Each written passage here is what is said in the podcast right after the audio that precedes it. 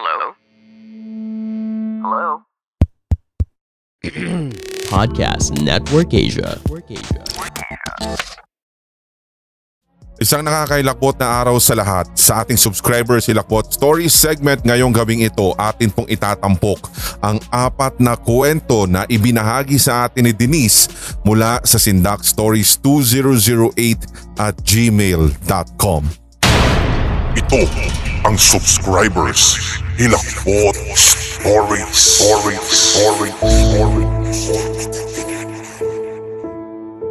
Magandang gabi po sa inyong lahat at ganoon na rin sa mga solid HTV positive at mga certified kasindak.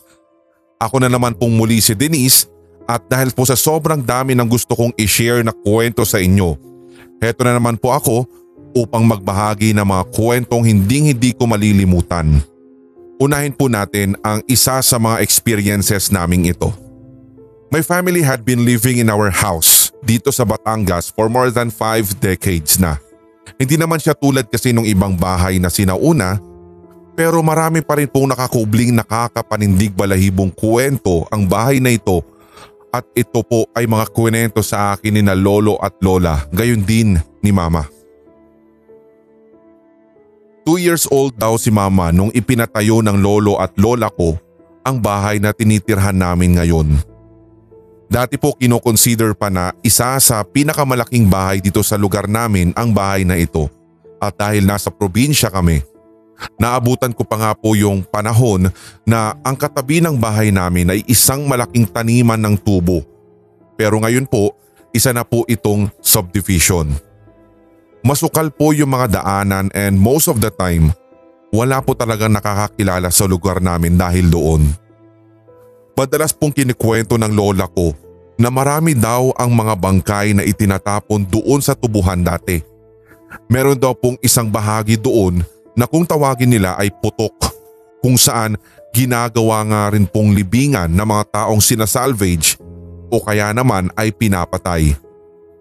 Ang nakakatakot po dito, simula nang maipatayo ang subdivision sa lugar na ito, may mga ilang report din po kami nadidinig partikular sa mga taong nagpapatiwakal lalong lalo na doon sa gawin ng putok.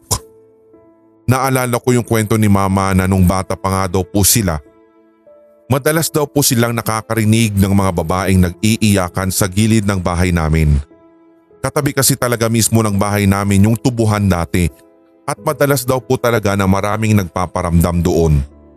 Merong babaeng para daw hirap na hirap huminga, meron din daw po yung humahagulgol, lalong lalo na yung parang akala mo'y malalagutan na ng hininga.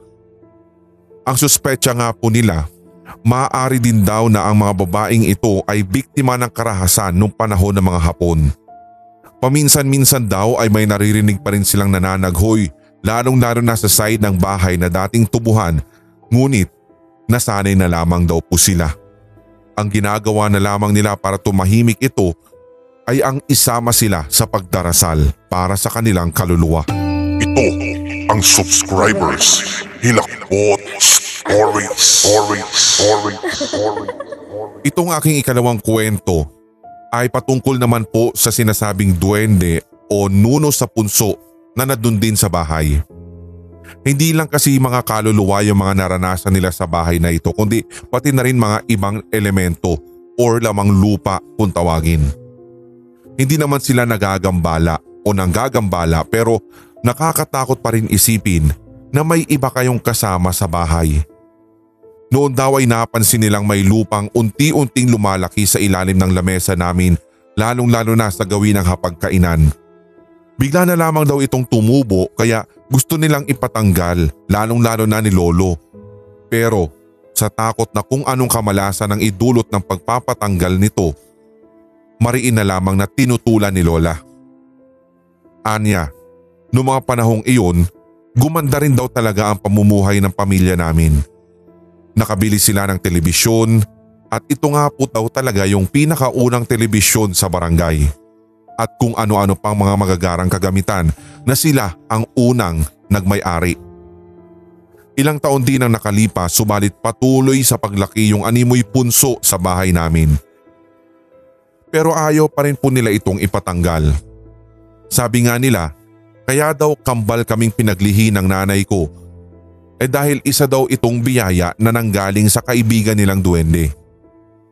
Natatandaan ko pa nga si Red yung kwento rin ni mama na noon daw, mga sanggol pa kami ni Daniel.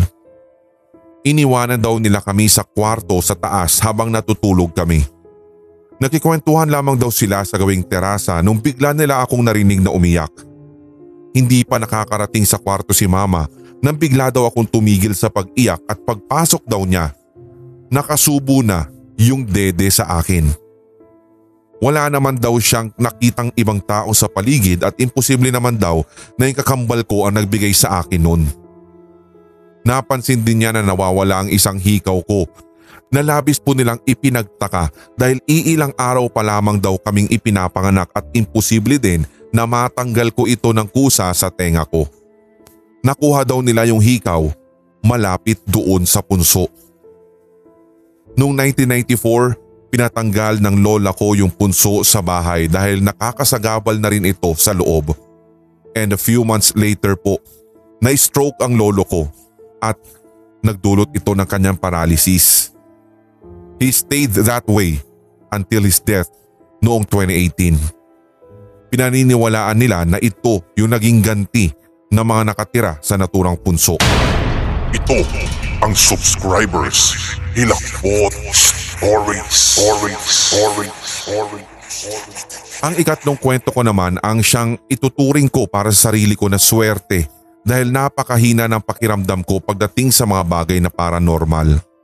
Unlike ng yumao kong kakambal na madalas nakakaramdam at minsan ay nakakakita ng ibang kasama namin sa bahay. Naalala kong minsan na nagpupuyat ako sa panonood ng anime dahil weekend at knockout pa nga yung pinapanood ko noon sa DVD. Nang magpaalam yung kakambal ko na kukuha lang siya ng tubig. Makalipas nga ang ilang minuto, nagtaka na lamang ako kasi hindi pa bumabalik si Dan sa kwarto namin kaya lumabas ako at nakita ko siyang nakaupo sa sofa. Tinanong ko siya kung anong ginagawa niya pero tumingin lamang siya sa akin at sumenyas na wag akong maingay. Nagkibit balikat na lamang ako at sinabi kong bumalik na lamang siya sa kwarto.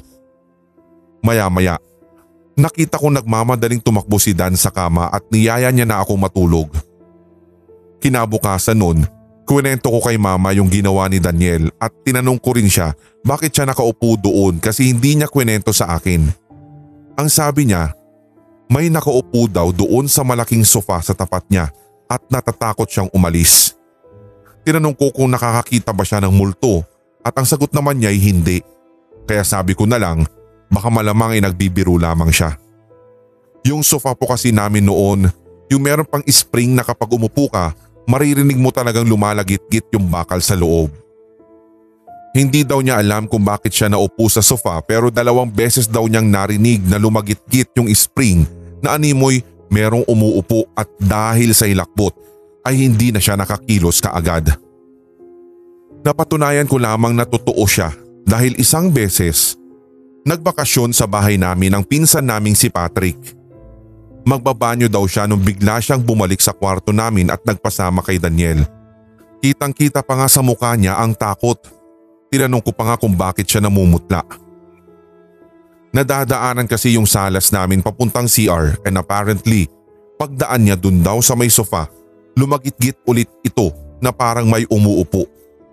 Dahil po sa kanyang nadinig, kumaripas na ng takbo si Patrick para magpasamang magbanyo kay Daniel. Ito ang subscribers. Hilakbot Stories. Stories. Stories. Stories. Ang pinakahuling kwento ko naman Sir Red ang siyang pinakamaikli pero pinakakinatatakutan ko. Lagi ko po kasing napupuna na merong cruise sa pintuan ng kwarto namin pero hindi ko ito tinatanong kina nanay. Kung para saan o bakit merong ganon. Nung minsang pinalitan niya na yung cruise, saka ko na lamang pinagtuunan ng pansin at tinanong kay mama ang tungkol dito. Ayon sa kanila, meron daw kasing babaeng nakapangkasal na itim na naglalabas-masok sa kwarto namin. Ilang beses na daw itong nakita sa peripheral vision ni mama pero hindi sinasabi sa akin kasi mahina naman daw ang pakiramdam ko. Sa katunayan, dun pa rin naman ako natutulog sa room na iyon pero wala naman ako nararamdamang kakaiba at sana kahit nabanggit ko siya, e wag niya akong gambalain. You are listening to Subscribers Hilakbot Stories, true horror stories submitted by HTV Positive listeners. Sorry po kung medyo napahaba na naman ang kwento ko pero sana po'y nagustuhan ninyo at ng inyong mga tigapakinig. Once again, thank you po sa inyong pag-accommodate sa aking kwento at sana marami pa po kayong kwentong mabasa dito sa Subscribers Hilakbot Stories. Isa po akong tigahanga ng Hilakbot. Kinilig naman ako doon. Maraming salamat sa iyo Denise sa pagbabahagi ng kwento. Katulad po niya, bukas na bukas ang ating email para sa inyong mga real paranormal encounters or mga true ghost experiences o kahit mga true aswang encounters kung meron man kayo. Basta welcome po lahat ng mga kwentong katatakutan na hindi ninyo malilimutan o kaya mga karanasan na ikwento sa inyo ng inyong kaibigan o iba pang mga kaanak at uh, dahil medyo mahina sila sa pag uh, uh, share uh, uh, nahihiya sila mag-share, magsulat, kayo na pong bahala mag-email sa amin. Pwede rin naman po sa Facebook, ang Hilakbot TV Pinoy Horror Stories. Hanapin nyo na lamang at like and follow nyo na po for more updates tayo dyan. And sa email once again, sindakstories2008 at gmail.com. Nandyan po yan sa description ng ating podcast at syempre pa, mamaya babangitin din po sa ating closing billboard. Once again, maraming salamat every Wednesday 9pm magsama-sama tayo para mapagkwentuhan natin yung mga kwento kwentong katatakutan ng ating mga listeners slash uh, senders slash subscribers slash followers o kung sino-sino pa man basta mga solid HTV positive. Ako pong muli si Red, maraming maraming salamat.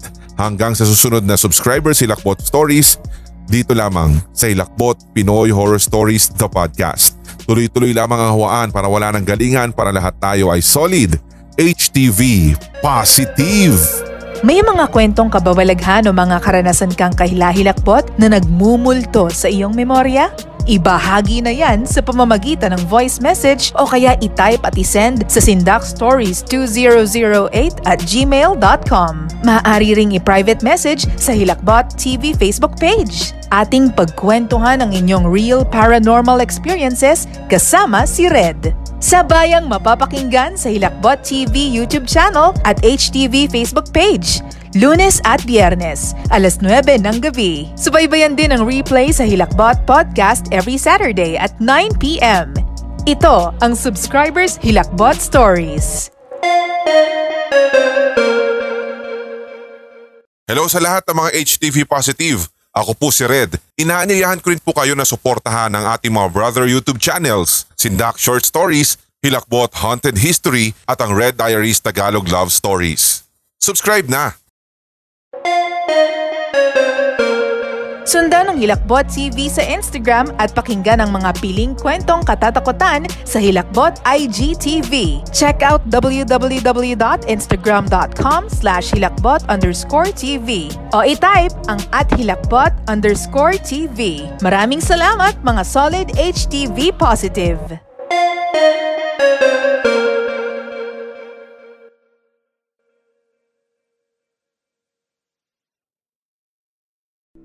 Mga solid HTV positive at kasindak, ako po si Red, payong kaibigan lang ngayong new normal upang mas maprotektahan ang inyong sarili. Palaging maghugas ng kamay, magbaon ng sanitizer o kaya'y alcohol, isuot ng tama ang face mask lalong-lalo ang face shield, palakasin ang resistensya at huwag maging pasaway. Paalala, mula dito sa Ilakbot TV, Sindak Short Stories at Hilakbot Haunted History. This podcast episode is based on or is inspired by true events. Unless otherwise indicated, all the names, characters, businesses, places, events, and incidents in this podcast are either the product of the podcast creator's imagination or used in a fictitious manner.